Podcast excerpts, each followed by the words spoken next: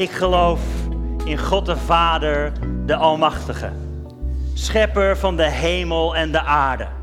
En in Jezus Christus, zijn enige geboren Zoon, onze Heer, die ontvangen is van de Heilige Geest, geboren uit de Maagd Maria, die geleden heeft onder Pontius Pilatus, is gekruisigd, gestorven en begraven, neergedaald in de hel. Maar op de derde dag opgestaan uit de doden, opgevaren naar de hemel en zit aan de rechterhand van God de Almachtige Vader. Vandaar zal hij komen om te oordelen, de levenden en de doden. Ik geloof in de Heilige Geest. Ik geloof in een heilige, algemene christelijke kerk, de gemeenschap der heiligen, de vergeving van de zonde opstanding van het vlees en een eeuwig leven. Amen. Amen. Dankjewel. Ga lekker zitten. Thanks. Mooi mensen. Yes. Mooi om dat samen uit te kunnen spreken en ons ervan, dankjewel, bewust te zijn dat we inderdaad dat al eeuwenlang als kerk doen. Bijzonder. Nou, nou, kijk eens aan, helemaal compleet. Denk je, heb je nog koffie ook? Of is dat... Uh... nee, nee. Dankjewel, Gerben. Fijn.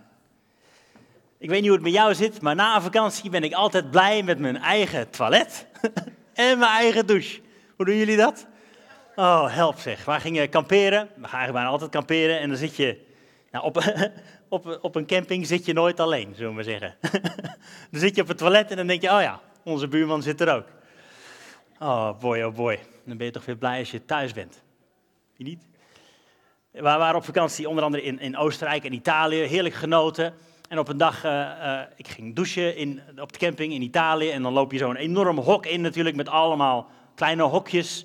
En ik deed in mijn onschuld een hokje open die iemand vergeten was op slot te doen. Bedankt. Er was een vader met zijn zoontje druk bezig om te douchen. Snel het hokje weer dicht naar een ander vrij hokje. Maar dat jochie was de hele tijd, de hele, ik heb tien minuten gedoucht, de hele tijd aan het krijsen. Oh, kom voor je rust op vakantie, denk je dan. dat andermans kind huilen. De hele tijd aan het krijsen. Ik dacht, ah, hier kun je wel een mooie preek over maken ook. Hè?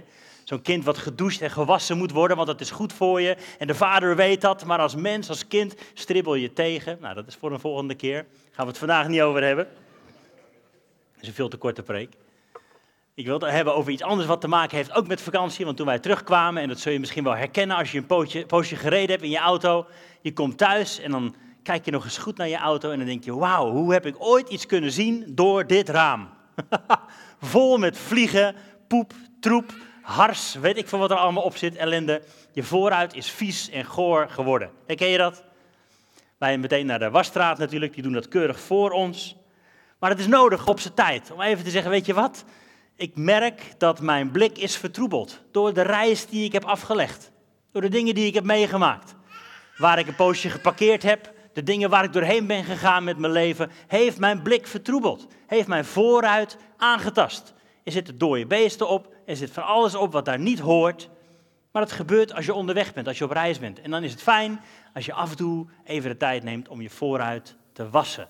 Schoon te maken, zodat je weer een duidelijke duidelijk beeld hebt, een duidelijk zicht hebt op, oh, maar daar ga ik heen.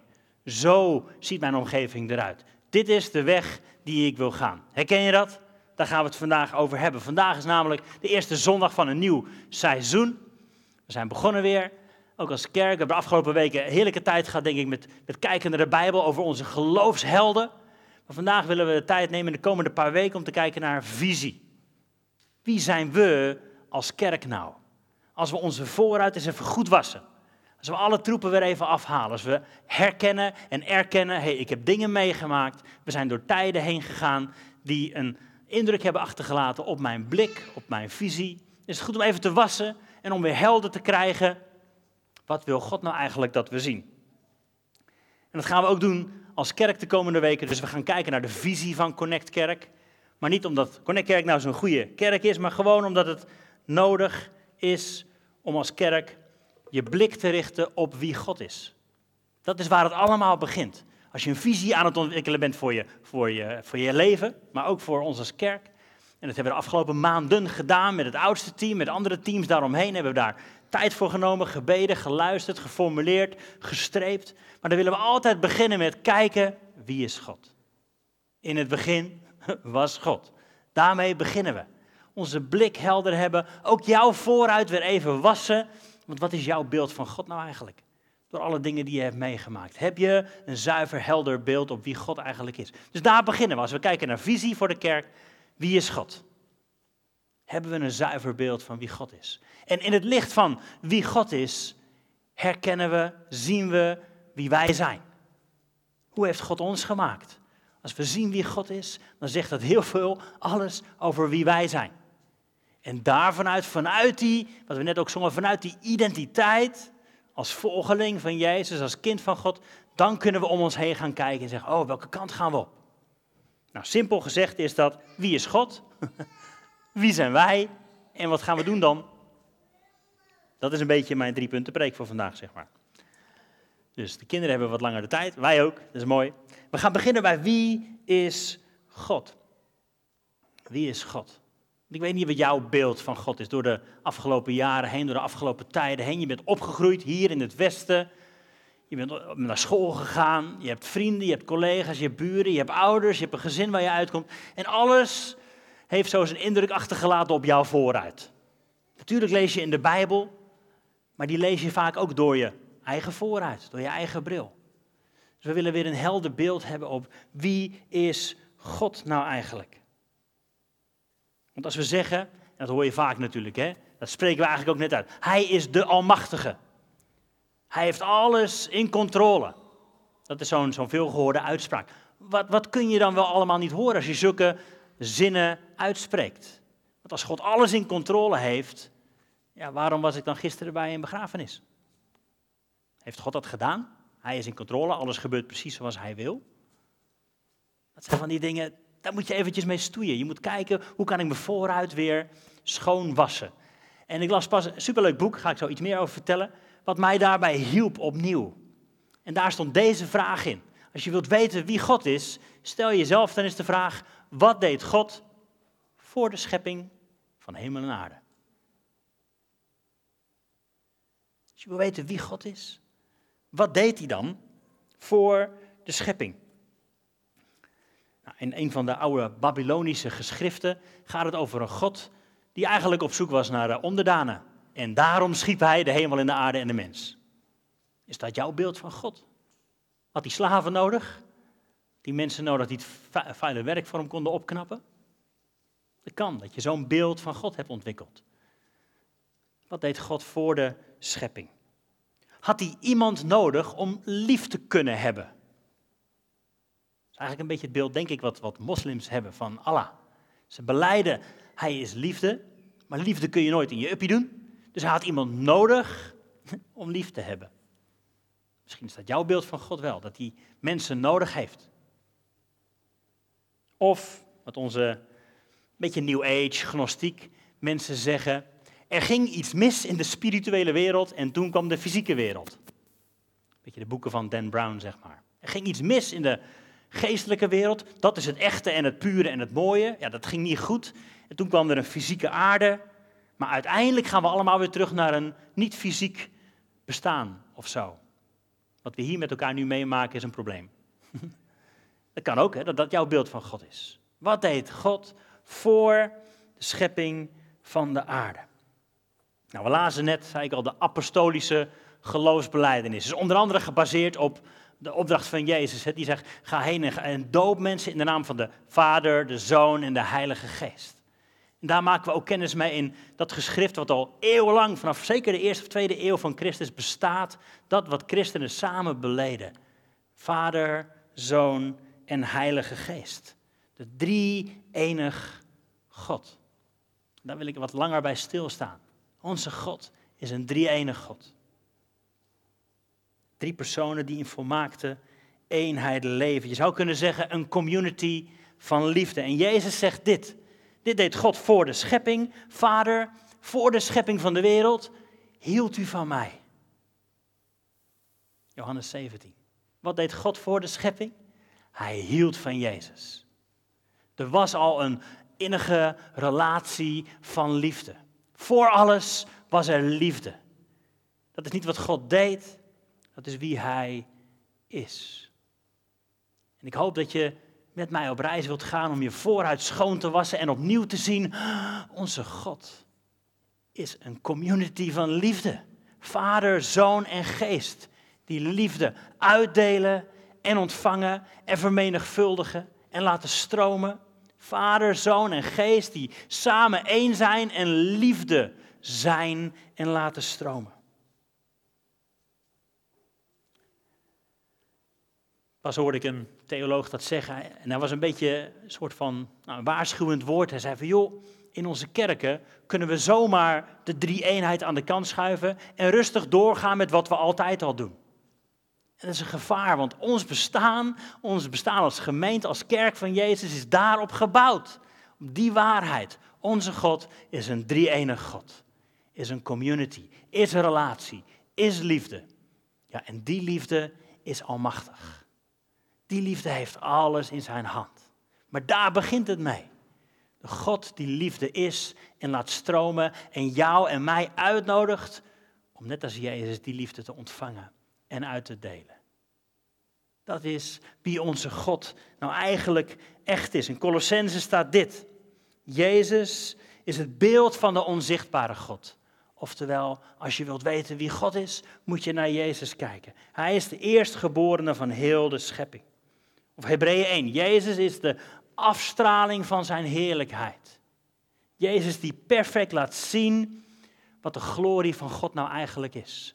En dit is wat Jezus doet. Hij maakt hem bekend als vader. Als vader. Voor de schepping van de wereld hield u van mij. Dat is hoe Jezus God bekend maakt. En dat komt heel mooi naar voren natuurlijk ook in, bij de doop van Jezus. In Lucas 3 bijvoorbeeld, waar Jezus zich laat dopen. En de Heilige Geest daalt op, op hem neer en er klinkt een stem uit de hemel, dit is mijn zoon. Ik hou van hem. Ik heb mijn welbehagen in hem. En dat wijst natuurlijk terug naar Genesis 1. Waar de duif ook, of de, de geest over het water zweeft. God spreekt. Vader, Zoon en Geest als unieke eenheid, als community van liefde. Dat is, dat mag het beeld zijn van wie God voor ons is. En de Heilige Geest staat hier, heeft de liefde van God in ons hart uitgestort. God de Vader die Jezus lief heeft en door de Heilige Geest de hele schepping wil meenemen in die liefde. Het boekje kunnen we misschien eventjes laten zien, ook op de volgende slide. Delighting in the Trinity. Ik heb hem hier ook bij me trouwens. Uh, volgende, volgende, volgende, volgende. Ja, daar is hij. Thanks. Dat boekje. Super tof boek. Niet zo heel dik, zie. Klein beetje dik. Niet heel erg dik. Echt goed te begrijpen. Ja, wel in het Engels. Je verheugen in de drie-eenheid. Opnieuw verliefd worden op die God die een community van liefde is. Heel begrijpelijk Engels zegt hij onder andere dit. We gaan het eventjes lezen. Door het geven van de geest, de Heilige Geest, deelt God en draagt ons mee in het leven dat van Hem uitgaat. De Vader heeft van eeuwigheid zijn Zoon gekend en lief gehad. Zei ik net, hè, Johannes 17. En door de geest opent hij onze ogen, zodat we Hem ook zullen leren kennen. En zo wint Hij onze harten, opdat we Hem zullen liefhebben. God die onze harten wil winnen voor liefde. Onze liefde voor de Zoon is dan een echo en een verlengstuk van de eeuwige liefde van de Vader. Met andere woorden, door de geest stelt de Vader ons in staat om mee te genieten. Van dat wat Hem het meeste vreugde geeft, namelijk zijn zoon. Mooi hè?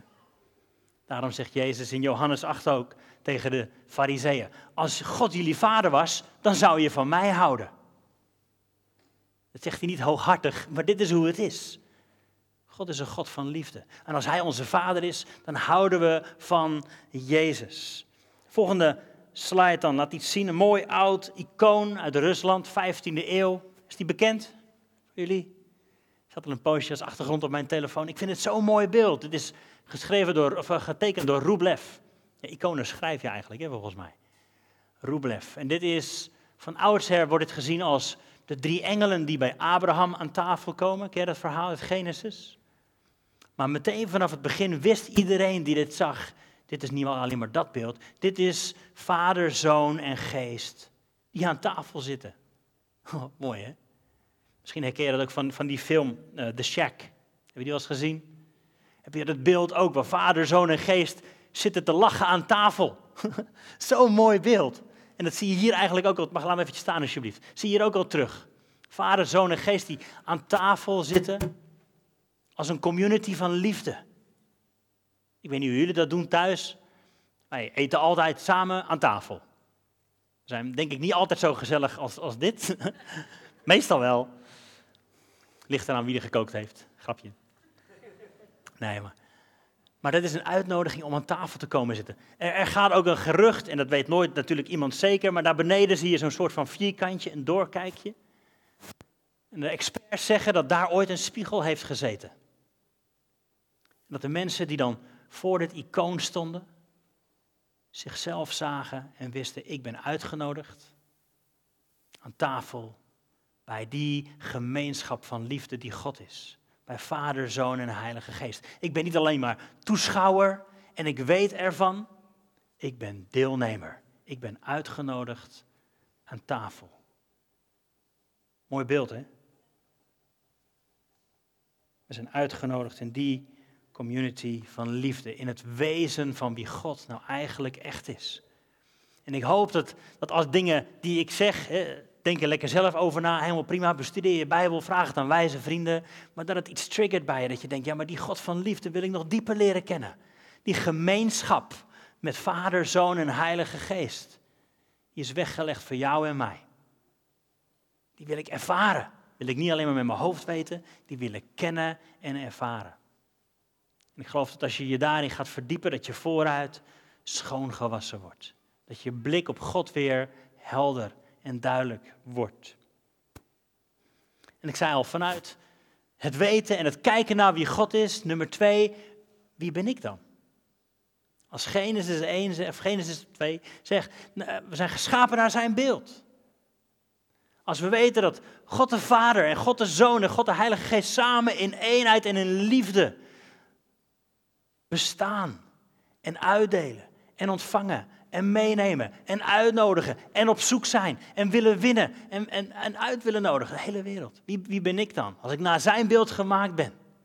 Wat zegt dat over mijn identiteit? Als ik geschapen ben naar het beeld van de zichzelf gevende, op de ander gerichte liefde. Dan mogen we net zoals Jezus, nummer één, liefde ontvangen. Daar begint het mee.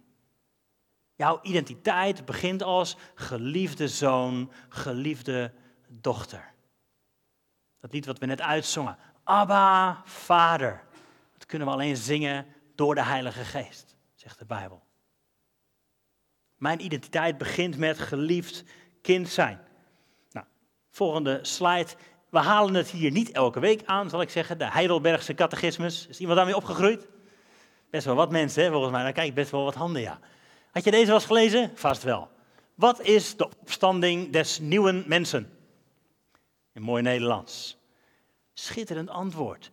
Het is een hartelijke vreugde in God door Christus. En lust en liefde om naar de wil van God in alle goede werken te leven. Mooi hè? Zet het er niet altijd naast hoor. Schitterend geformuleerd. In het Engels staat het nog iets mooier, vind ik. Wholehearted joy. Wholehearted joy in God through Christ. And a delight to do every kind of good that God wants us to do. Liefde, vreugde. Je erin verliezen als het ware. Kunnen duiken in het water van de liefde van God. Hoe schitterend ontvangen en uitdelen. Maar dat is ook wat de, wat de drie-eenheid laat zien, wat Vader, Zoon en Geest laten zien. Ze ontvangen en ze delen uit. En ze laten het stromen en stromen en stromen. En jij en ik zijn dan als geliefd kind van God uitgenodigd om in lijn, in dezelfde stroom van die liefde mee te zwemmen. Uit te delen, te ontvangen, te laten stromen. Natuurlijk kun je er tegenin zwemmen. En die liefde weigeren, of het in eigen kracht gaan doen, of hoogmoedig worden. Maar dan zwem je tegen de stroom van Gods liefde in. Ik heb het hier wel eerder gezegd, je kunt Gods wet niet breken. Je kunt wel jezelf breken als je tegen zijn wet van liefde ingaat. Je kunt wel jezelf breken als je ingaat tegen de stroom van Gods genade en Gods liefde. Als je bitterheid vasthoudt, dan ga je in tegen zijn stroom van liefde. En daar breek je je eigen leven mee af. Als je boosheid vasthoudt, als je niet wilt vergeven, als je geen liefde wilt ontvangen, als je niet gastvrij of vrijgevig wilt zijn, dan zwem je in tegen de stroom van zijn liefde. En uiteindelijk breek je daar je eigen leven mee af, je eigen identiteit. Terwijl God je uitnodigt, zwem mee in de stroom van zichzelf gevende liefde. Die op de ander gericht is. En als je dat doet, merk je, ik, ben, ik word vol van liefde. Ik ga steeds meer op die God lijken. Dat is wat in 2 Korinthe ook staat, in 2 Korinthe 3. Als we, als we Hem aanschouwen, als we naar Hem kijken, gaan we op Hem lijken. Daarom is het belangrijk om je vooruit schoon te wassen en te zien wie is God en wie zijn wij in dat licht. We zijn gemaakt naar zijn beeld. En Genesis zegt ook, we zijn geplaatst in de hof hier op aarde om te heersen, staat er dan. Om te onderhouden, om te bewerken. Nou, dat heersen kun je natuurlijk over discussiëren. Doen we dat op een goede manier, mensen, tegenwoordig? We kunnen allemaal genieten van lekker weer, maar is het nou zo verstandig? Is dat nou zo fijn uiteindelijk? Hoe heersen we over deze plek? Komend jaar willen we onder andere ook gaan focussen op een tekst die dat nog ietsjes beter uitlegt, denk ik. Iets meer specifiek maakt voor jou en mij. 1 Petrus 2. Je vindt het trouwens ook op deze. Heb je hem al gezien? Je boekenlegger. Helemaal gratis. Goed hè? We hebben er nog duizend. Je mag ze uitdelen, meenemen voor alle boeken in je boekenkast. Daar staat hij ook op. Maar hij is belangrijk.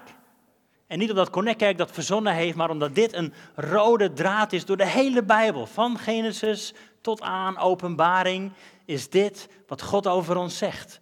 Maar u bent een uitverkoren geslacht, een koninkrijk van priesters, een heilige natie, een volk dat God zich verworven heeft om de grote daden te verkondigen van Hem die u uit de duisternis heeft geroepen naar zijn wonderbaarlijk licht.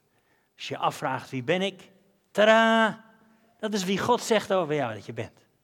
Jij bent een koninklijke priester. Komende maanden gaan we dat lekker uitdiepen met elkaar. Wat betekent dat dan om een koninklijke priester te zijn? Maar dit is belangrijk. Dit is wie de mens is. Geschapen naar Gods beeld, geplaatst hier op aarde. Om te lijken op Hem, om zijn stroom van liefde uit te delen op deze aarde. We zijn uitgenodigd om mee te werken. Wat Handelingen 1 zo mooi zegt. Hè? Lucas gaat over dat wat Jezus begonnen is om te doen. En wij mogen meewerken in het volgende boek van Handelingen. Zijn koninkrijk hier op aarde gestalte zien krijgen. Meebewegen in de kracht van zijn Heilige Geest. En daarom worden we uitgenodigd om God lief te hebben met heel ons hart, heel onze ziel, al ons verstand en al onze kracht. Ik denk dat dat voor ons als Westelingen een, een mooie, maar ook moeilijke mix kan zijn. God liefhebben met heel ons verstand, dat, dat willen we best proberen. We willen best dingen snappen, begrijpen, analyseren, beter bestuderen. En dat is mooi en dat is nodig en dat is goed, maar het is nooit compleet. Want hoe doe jij dat? God liefhebben met je hele hart. Genieten van de drie enige God die zijn liefde wil laten stromen. Hoe kun je Hem liefhebben met heel je hart, met heel je ziel? Misschien schieten woorden dan even tekort. God liefhebben met heel je hart, ziel, verstand en kracht. Nou, dat vind ik een mooie uitdaging. Ook voor ons proberen we ook als, als muziekteam, zeg maar, is dit ook wat we elkaar willen leren. Hoe kunnen we God aanbidden met heel onze hart en ziel en verstand en kracht? Hoe doen we dat met elkaar? Mogen we groeien? De ene heeft het nodig dat je, dat je iets meer je verstand gaat gebruiken. En de juiste dingen gaat snappen en weten en lezen. Dat je vooruit op die manier even schoon was. Andere mensen mogen we uitdagen om te zeggen, aanbid hem met je hart. Laat je hoofd even, even op de tweede plek nu. Aanbid hem met je hart. Hoe ziet dat eruit? Dat gaan we met elkaar leren de komende tijd. En vanuit die blik op wie God is. Vanuit die blik op, oh, maar dan zijn wij dit. Dan mogen we beginnen met een visie ontwikkelen voor de kerk. En wat ik al zei, dat hebben we de afgelopen maanden gedaan met elkaar. Als oudste team, we hebben daar kernteam bij betrokken, de, connectgroep leiders bij betrokken. Wat, wat is God aan het spreken over wie wij zijn als kerk? We willen onze ruit opnieuw schoonmaken. Natuurlijk hadden we ooit al wel wat dingen op papier gezet, een soort van visie geformuleerd, maar we merkten, ah, zit vogelpoep op de ruit. Hij was even niet meer zo helder, niet meer zo scherp. God wilt u opnieuw laten zien welke kant mogen we op bewegen. Als kerk in Ede, deze tijd. En we hebben dat op de volgende manier uh, verwoord. Gaan we de komende maanden ook allemaal uitpakken, verder naar kijken. Uh, staat ook op je uh, boekenleggetje. Volgende slide. Dus onze visie is heel eenvoudig. We willen mensen winnen, discipelen maken en communities transformeren. Waarom? Omdat God een God van liefde is, een community van liefde is. En we willen meestromen, we willen uitdelen, we willen mensen winnen. Oorspronkelijk uh, hadden we daar staan zielen winnen. Ja, die hebben we toch maar weggestreept. Dat, dat heeft een beetje een nare klank, dat snap ik. Maar dit is wel wat God aan het doen is. Hij is de schepping aan het winnen met zijn liefde.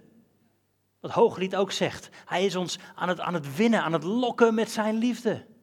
Hij lokt ons de woestijn in en hij lokt ons met zijn liefde. En wij mogen met hem meebewegen. Hoe kunnen wij mensen winnen met dit goede nieuws? Willen mensen laten zien, onze God is een God van zichzelf gevende liefde. Die jou op het oog heeft. Die het goede voor jou wil. Hoe kunnen we mensen meenemen naar hem? In het kort, uh, onze mentor Peter Prothero, die, die heeft er drie mooie dingen over. Hoe kun je mensen winnen? Het begint bij, hmm, eerst maar eens respect winnen. Hoe sta je in het leven? Vertrouwen mensen je? Ze respect winnen, vertrouwen winnen en hun oor winnen. Misschien herken je dat wel. Als je een poos met mensen optrekt, dan komen ze af en toe eens naar je toe. Oh, jij, uh, jij gelooft toch in God? Ik had het een poos geleden, stond er ook, was een andere begrafenis. En ik, ik, trok al een poos met die gasten op. En toen uiteindelijk vroegen ze, ja, hoe, hoe zie jij dat eigenlijk met hemel en zo? En, uh, ik nog nooit expliciet had geëvangeliseerd of zo. Maar ik had wel hun respect gewonnen. Ik had hun vertrouwen gewonnen en ik had hun oor gewonnen. Ik mocht iets vertellen over wat ik denk, hoe God naar ze kijkt. Dat is een manier. Maar we willen mensen winnen. Dat is onze opdracht. En nummer twee, dan ook discipelen maken. Matthäus 28. Ga erop uit. Ga de wereld in. Maak discipelen. Hoe we dat doen, eh, dat kan voor iedereen verschillend zijn. we willen discipelen maken. Dat betekent zelf discipelen zijn. Jezus volgen. Ons leven afleggen. Mee gaan stromen in die stroom van liefde. Niet er tegen zwemmen. Dat betekent soms bekeer je. Stop met wat je altijd al deed en ga meebewegen met het karakter en het wezen van God. Dat willen we aan elkaar leren. Dat doen we niet alleen maar hier, dat doen we juist in die kleine groepen. Juist door even lastige vragen aan elkaar te stellen. Juist door voor elkaar te zorgen en te bidden. Discipelen maken. Maar ook, en dat is een gevolg daarvan, communities transformeren. Zou het niet gaaf zijn als op jouw school, op jouw werkplek, als je merkt dat de atmosfeer gaat veranderen omdat de liefde van God zichtbaar gaat worden? Ik haalde net al aan handelingen, dat is wat daar ook gebeurde. De hele wereld begon te veranderen door het goede nieuws van Jezus. En die kracht is niet gestopt. Dat is ook onze roeping, onze visie. Ik ga nog kort die andere dingen ook noemen. Gaan we de komende weken naar kijken. Onze missie is het mensen toerusten voor het leven. Door geloof, als volgelingen van Jezus Christus. Dat is wat we willen doen met elkaar.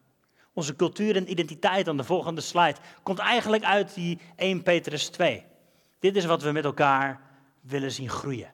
We zien een krachtig koninkrijk.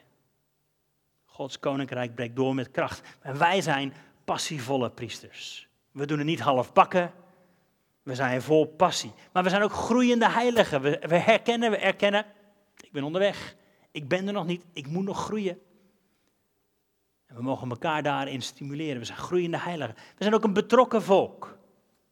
We zien elkaar. Natuurlijk ken je niet iedereen, dat hoeft ook niet. Maar wie ken jij en door wie ben jij gekend? Wees op elkaar betrokken. Kamperen in een tentje helpt daarbij. Het is geen doel op zich, maar het helpt wel om betrokken op elkaar te zijn. Elkaar te leren kennen, maar ook een veelkleurige verkondiging. Je kunt daar ook uh, toeters voor gebruiken. Hoeft niet. Voor de mensen thuis, dit is een sirene geloof ik die afgaat.